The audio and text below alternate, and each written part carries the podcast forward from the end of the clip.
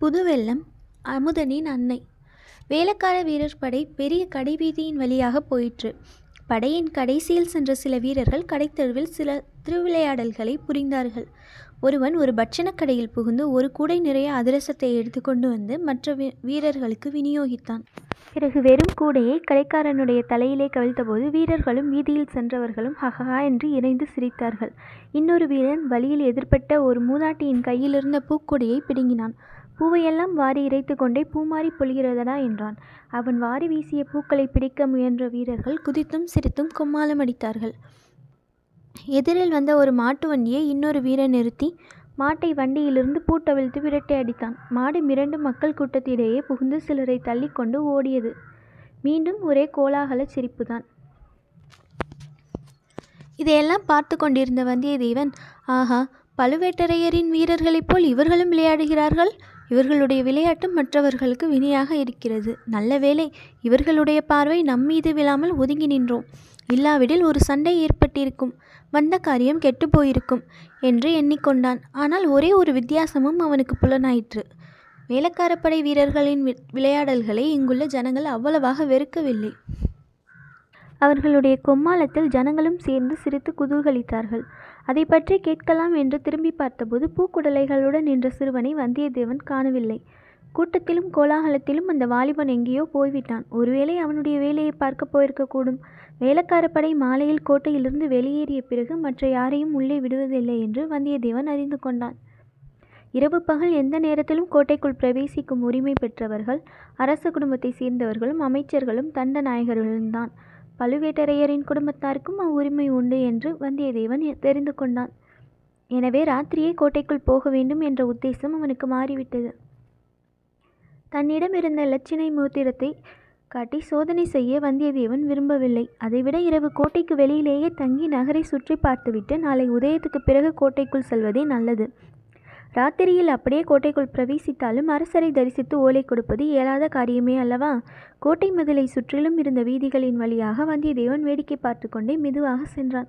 அன்று பல காத தூரம் பிரயாணம் செய்திருந்த அவனுடைய குதிரை மிக களைத்திருந்தது. சீக்கிரத்தில் அதற்கு ஓய்வு கொடுக்க வேண்டியதுதான். இல்லாவிடில் நாளை அவசியம் ஏற்படும் போது இக்குதிரையினால் பயனில்லாமல் போய்விடும். வசதியாக தங்குவதற்கு ஓரிடம் விரைவில் கண்டுபிடித்தாக வேண்டும்.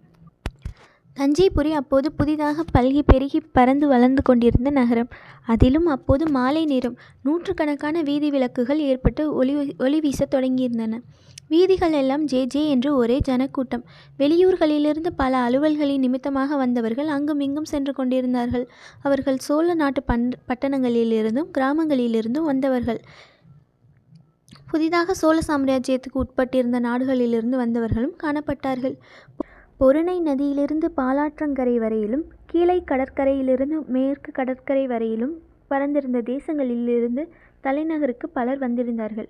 விந்திய மலைக்கண் வடக்கே இருந்து வந்தவர்களும் கடல் கடந்த நாடுகளிலிருந்து வந்தவர்களும் கூட சிலர் அம்மாநகரின் வீதிகளில் ஆங்காங்கே தோன்றினார்கள். ஆப்பம் மதேசம் முதலிய தின்பண்டங்கள் விற்ற கடைகளில் மக்கள் ஈமைப்பது போல் மொய்த்த அப்பண்டங்களை வாங்கி கொண்டிருந்தார்கள்.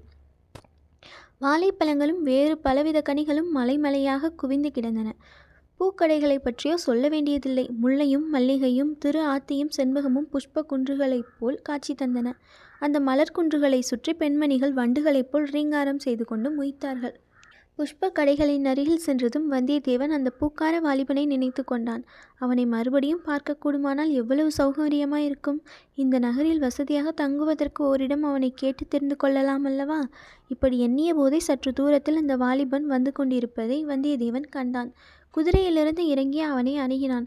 தம்பி பூக்குடலைகளில் ஒன்றையும் காணோமே. பூவெல்லாம் எங்கே விற்றாகிவிட்டதா? என்றான். விற்பதற்காக நான் பூ கொண்டு வரவில்லை. கோயில் பூஜைக்காக பூ கொண்டு வந்தேன். பூவை கொடுத்தாகிவிட்டது. வீட்டுக்கு திரும்பி போகிறேன். எந்த கோயிலுக்கு நீ இந்த புஷ்ப கைங்கரியம் செய்கிறாய்? தளிக்குளத்தார் ஆலயம் என்று கேட்டதுண்டா? ஓஹோ தஞ்சை தளிக்குளத்தார் என்று கேள்விப்பட்டிருக்கிறேன். அந்த கோவில்தான் போலிருக்கிறது. பெரிய கோவிலா அது? இல்லை சிறிய கோவில்தான். கொஞ்ச காலமாக இத்தஞ்சையில் துர்க்கையம்மன் துர்க்கையம்மன் கோவிலுக்கு தான் மகிமை அதிகம். அங்கேதான் பூஜை பொங்கல் பலி திருவிழா ஆர்ப்பாட்டங்கள் அதிகம். அரச குடும்பத்தாரும் பழுவேட்டரையர்களும் துர்க்கையம்மன் கோவிலுக்கு தான் அதிகமாக போகிறார்கள். தளிக்குளத்தார் கோவிலுக்கு அவ்வளவு மகிமை இல்லை. தரிசனம் செய்ய ஜனங்கள் அவ்வளவாக வருவதில்லை. நீ இந்த புஷ்ப கைங்கரியம் செய்து வருகிறாயே இதற்காக ஏதேனும் ஏதேனும் சன்மானம் உண்டா? எங்கள் குடும்பத்துக்கு இதற்காக மானியம் இருக்கிறது. என் பாட்டனார் காலத்திலிருந்து கண்டராதித்த சக்கரவர்த்தி விட்ட நிபந்தம் உண்டு.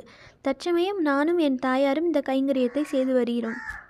தளிக்குளத்தார் கோயில் செங்கல் திருப்பணியா அல்லது கருங்கல் திருப்பணி செய்திருக்கிறார்களா? என்று வல்லவரையன் கேட்டான். அவன் வருகின்ற வழியில் பல செங்கல் கோயில்களுக்கு கருங்கல் திருப்பணி நடந்து கொண்டிருப்பதை பார்த்திருந்தபடியால் இவ்விதம் கேட்டான். இப்போது செங்கல் கோயில்தான். கருங்கல் திருப்பணி விரைவில் தொடங்கும் என்று கேள்வி. இந்த திருப்பணியை உடனே நடத்த வேண்டும் என்று பழையாறை பெரிய பிராட்டியார் விரும்புகிறாராம். ஆனால் என்று அந்த வாலிபன் தயங்கி நிறுத்தினான். ஆனால் என்ன? பராபரி பராபரியாக கேள்விப்பட்டதையெல்லாம் சொல்வதில் என்ன பயன்? பகலில் பக்கம் பார்த்து பேசி இரவில் அதுவும் பேசாதே என்று சொல்ல கேட்டிருக்கிறேன். இதுவோ நார்சந்தியும் கூடமிடம். நம்மை சுற்றிலும் ஜனங்கள். இந்த மாதிரி இடத்திலே நின்றுதான் தைரியமாக எந்த ரகசியமும் பேசலாம். இந்த பெருங்கூட்டத்திலும் இறைச்சலிலும் நம்முடைய பேச்சு யார் காதிலும் விழாது. பேசுவதற்கு ரகசியம் என்ன இருக்கிறது என்றான் அந்த வாலிபன் வந்தியத்தேவனை கொஞ்சம் சந்தேகத்துடன் பார்த்து. ஆஹா இந்த பிள்ளை நல்ல புத்திசாலி. இவனுடன் சிநேகம் செய்து கொள்வதில் லாபம் உண்டு. பல விஷயங்களை அறியலாம். ஆனால் இவன் மனத்தில் வீண் சந்தேகத்தை உண்டாக்கக்கூடாது.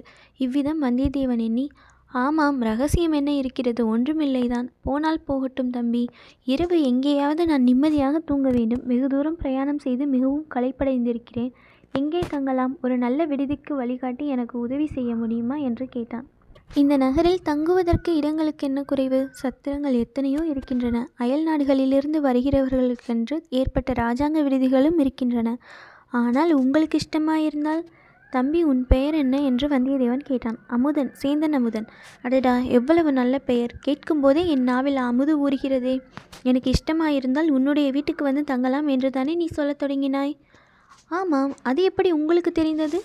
என்னிடம் மந்திர வித்தை இருக்கிறது. ஆனால் அதனால் தெரிந்து கொண்டேன். உன் வீடு எங்கே இருக்கிறது? நகர எல்லையை தாண்டி கூப்பிடு தூரத்தில் எங்கள் பூந்தோட்டம் இருக்கிறது. தோட்டத்துக்குள்ளே எங்கள் வீடும் இருக்கிறது என்றான் அமுதன். ஆஹா அப்படியானால் உன் வீட்டுக்கு நான் வந்தே தீருவேன். இந்த பட்டணத்து சந்தடியில் என்னால் இன்றிரவை கழிக்க முடியாது. மேலும் உன்னை போன்ற உத்தம புதல்வனை பெற்ற உத்தமியை தரிசிக்க விரும்புகிறேன். என்னை பெற்ற பெ அன்னை உத்தமிதான் ஆனால் துர்பாக்கியசாலி அடடா ஏன் அவ்வாறு சொல்கிறாய்? ஒருவேளை உன் தந்தை என் தந்தை இறந்துதான் போனார். ஆனால் அது மட்டும் இல்லை என் தாய் பிறவியிலேயே துர்பாக்கியசாலி பார்த்தால் தெரிந்து கொள்வீர்கள் வாருங்கள் போகலாம். அரை நாளிகை நேரம் கடந்து அவர்கள் நகர்ப்புறத்துக்கு அப்பால் இருந்த பூந்தோட்டத்துக்கு வந்து சேர்ந்தார்கள். இரவில் மலரும் பூக்களின் இனிய மனம் வந்தியத்தேவனுக்கு அபூர்வ சுக மயக்கத்தை உண்டாக்கியது. நகரத்தின் வீதிகளில் எழுந்த கோலாகல இரைச்சலும் சந்தடியும் அங்கே அவ்வளவாக கேட்கவில்லை. பூந்தோட்டத்தின் மத்தியில் ஓட்டு வீடு ஒன்று இருந்தது. பக்கத்தில் இரு குடிசைகள் இருந்தன. தோட்ட வேலையில் உதவி செய்த இரு குடும்பத்தார் அக்குடிசைகளில் இருந்தார்கள். அவர்களில் ஒருவனை அமுதன் அழைத்து வந்தியத்தேவனுடைய குதிரைக்கு தீனி வைத்து மரத்தில் கட்டி வைக்கும்படி கூறினான். பிறகு வீட்டுக்குள் அழைத்து சென்றான். அமுதனுடைய தாயாரை பார்த்ததும் வந்தியத்தேவனுக்கு அவளுடைய துர்ப்பாக்கியம் இத்தகையது என்று தெரிந்துவிட்டது. அந்த மூதாட்டி பேசும் சக்தியற்ற ஊமை காதும் கேளாது என்று தெரிந்தது. ஆனால் அந்த மாதரசியின் முகத்தில் கருணையும் அன்பும் நிறைந்து ததும்பியதை வந்தியத்தேவன் கண்டான். பொதுவாக ஏதாவது ஒரு அங்கத்தில் ஊனமுட் ஊனமுள்ளவர்கள் மற்றபடி சிறந்த அறிவு கூர்மையுள்ளவர்களாக விளங்குவது சிருஷ்டி விசி விசித்திரங்களில் ஒன்று அல்லவா அமுதன் சில சமிக்ஞைகள் செய்ததும் அந்த மூதாட்டி வந்திருப்பவன் அயல் தேசத்திலிருந்து வந்த விருந்தாளி என்று தெரிந்து கொண்டாள். முகபாவத்தினாலேயே தன்னுடைய பரிவையும் வரவேற்பையும் தெரிவித்தாள். சற்று நேரத்துக்கெல்லாம் இலை போட்டு அந்த அம்மாள் உணவு பரிமாறினாள். முதலில் இடியாப்பமும் இனிப்பான தேங்காய்ப்பாலும் வந்தன. அந்த மாதிரி இனிய பலகாரத்தை வந்தியத்தேவன் தன் வாழ்நாளில் அருந்தியதில்லை.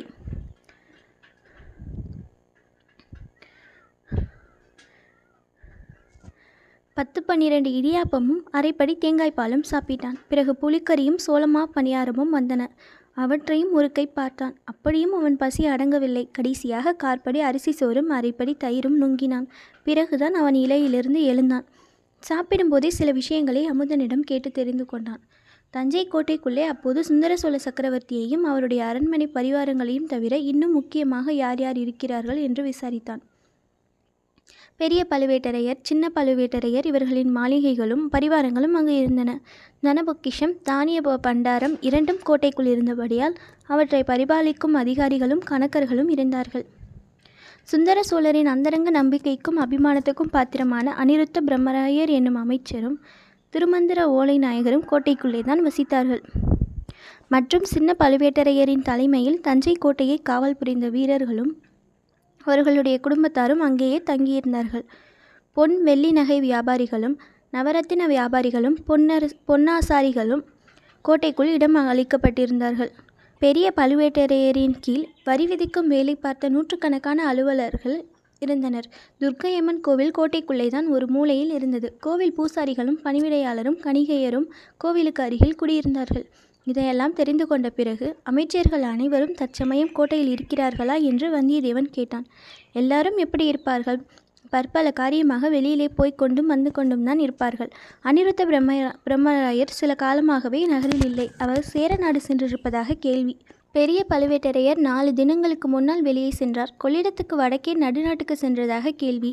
போனவர் ஒருவேளை திரும்பி வந்திருக்கலாம் அல்லவா? உனக்கு தெரியாதாக்கும். இன்று சாயங்காலம் பழுவூர் இளையராணியின் பல்லக்கு வந்தது. கோட்டை வாசலில் நானே பார்த்தேன். ஆனால் பெ பழுவேட்டரையர் வரவில்லை. ஒருவேளை வழியில் எங்கேனும் தங்கிவிட்டு நாளை வரக்கூடும்.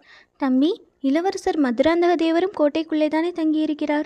ஆமாம் பழுவேட்டரையர் அரண்மனைக்கு பக்கத்தில் மதுராந்தகரின் மாளிகை இருக்கிறது. சின்ன பழுவேட்டரையரின் திருமகளை மனம் புரிந்த மருமகர் அல்லவா? ஓஹோ அதுவும் அப்படியா? எனக்கு இதுவரையில் தெரியாதே.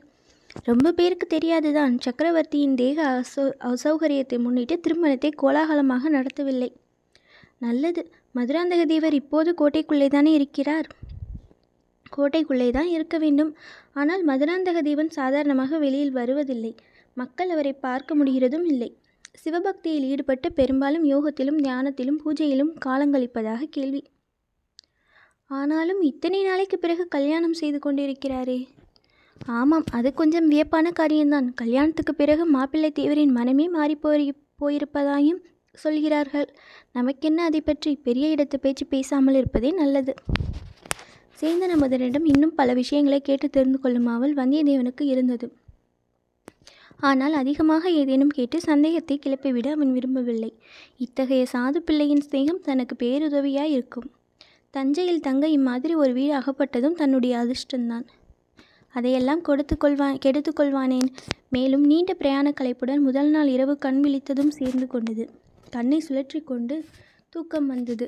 சேந்தன் அமுதன் அவனை சேந்தன் அமுதன் அவனுடைய நிலையை அறிந்து விரைவில் படுக்கை போட்டு கொடுத்தான். தூக்க மயக்கத்தில் கடைசியாக வந்தியத்தேவனுடைய மனத்தில் பழுவூர் இளையராணியின் திருமுகம் வந்தது. அப்பப்பா என்ன அழகு என்ன ஜொலிப்பு! அந்த மாயமோகன வடிவத்தை திடீரென்று அவன் பார்த்ததும் அடியோடு செயலிழந்து கண் கொட்டாமல் திகைத்து நின்றது இன்னொரு அனுபவத்தை அவனுக்கு நினைவூட்டியது. சிறு பிராயத்தில் ஒரு சமயம் காட்டு வழியாய் போய்க் கொண்டிருக்கையில் திடீரென்று படமெடுத்து ஆடிய பாம்பு ஒன்று அவன் முன் எதிர்ப்பட்டது அதன் அழகே அழகு கவர்ச்சியே கவர்ச்சி. வந்தியத்தேவனால் பாம்பின் படத்திலிருந்து கண்ணை அகற்றவே முடியவில்லை. கண் கொட்டவும் முடியவில்லை. பார்த்தது பார்த்தபடி நின்றான். பாம்பும் ஆடிக்கொண்டே இருந்தது. பாம்பு ஆடிய போது அதற்கிணங்க அவன் உடம்பும் ஆடியது. இதன் முடிவு என்ன ஆகியிருக்குமோ தெரியாது. திடீரென்று ஒரு கேரி பிள்ளை வந்து பாம்பின் மீது பாய்ந்தது. இரண்டும் துவந்த யுத்தம் தொடங்கின. அந்த சந்தர்ப்பத்தை பயன்படுத்தி கொண்டு வந்தியத்தேவன் ஒரே ஓட்டமாக ஓடி வந்து விட்டான். சீச்சி என்ன உதாரணம்? இந்த புவன மோகினியின் சுந்தராங்கியை படமெடுத்து பாம்புக்கா ஒப்பிடுவது? இவளுடைய பால்வடியும் முகத்தை ஒரு தடவை பார்த்தாலும் பசி தீர்ந்து விடுமே. நாளைக்கு அவளை மறுபடி காணப்போகிறோம் அல்லவா? அவளுடைய குரலிலே தான் என்ன மதுரம்? இவள் ஒரு அபூர்வமான அழகிதான். ஆனால் குழந்தை சோதிடர் வீட்டிலும் அரிசில் ஆற்றங்கரையிலும் பார்த்த அந்த இன்னொரு பெண். அவளுடைய முகத்திலும் காந்தி ஒளிவிட்டது. அழகு சுடர்விட்டு இரண்டு முகங்களும் சுந்தர முகங்களாயினும் அவற்றுக்குள் எத்தனை வேற்றுமை? இதில் அதில் கம்பீரமும் பெருந்தன்மையும் இதில் மோகனமும் கவர்ச்சியும். இப்படி அவன் உள்ளம் அந்த இரு மங்கையரின் முகங்களையும் ஒப்பிட்டு கொண்டிருந்த போது மற்றொரு மங்கை வந்து குறுக்கிட்டாள். சர்வாதிகார கொடுங்கோல் அரசியான நித்ராதேவி வந்தியத்தேவனை பரிபூரணமாக ஆட்கொண்டாள்.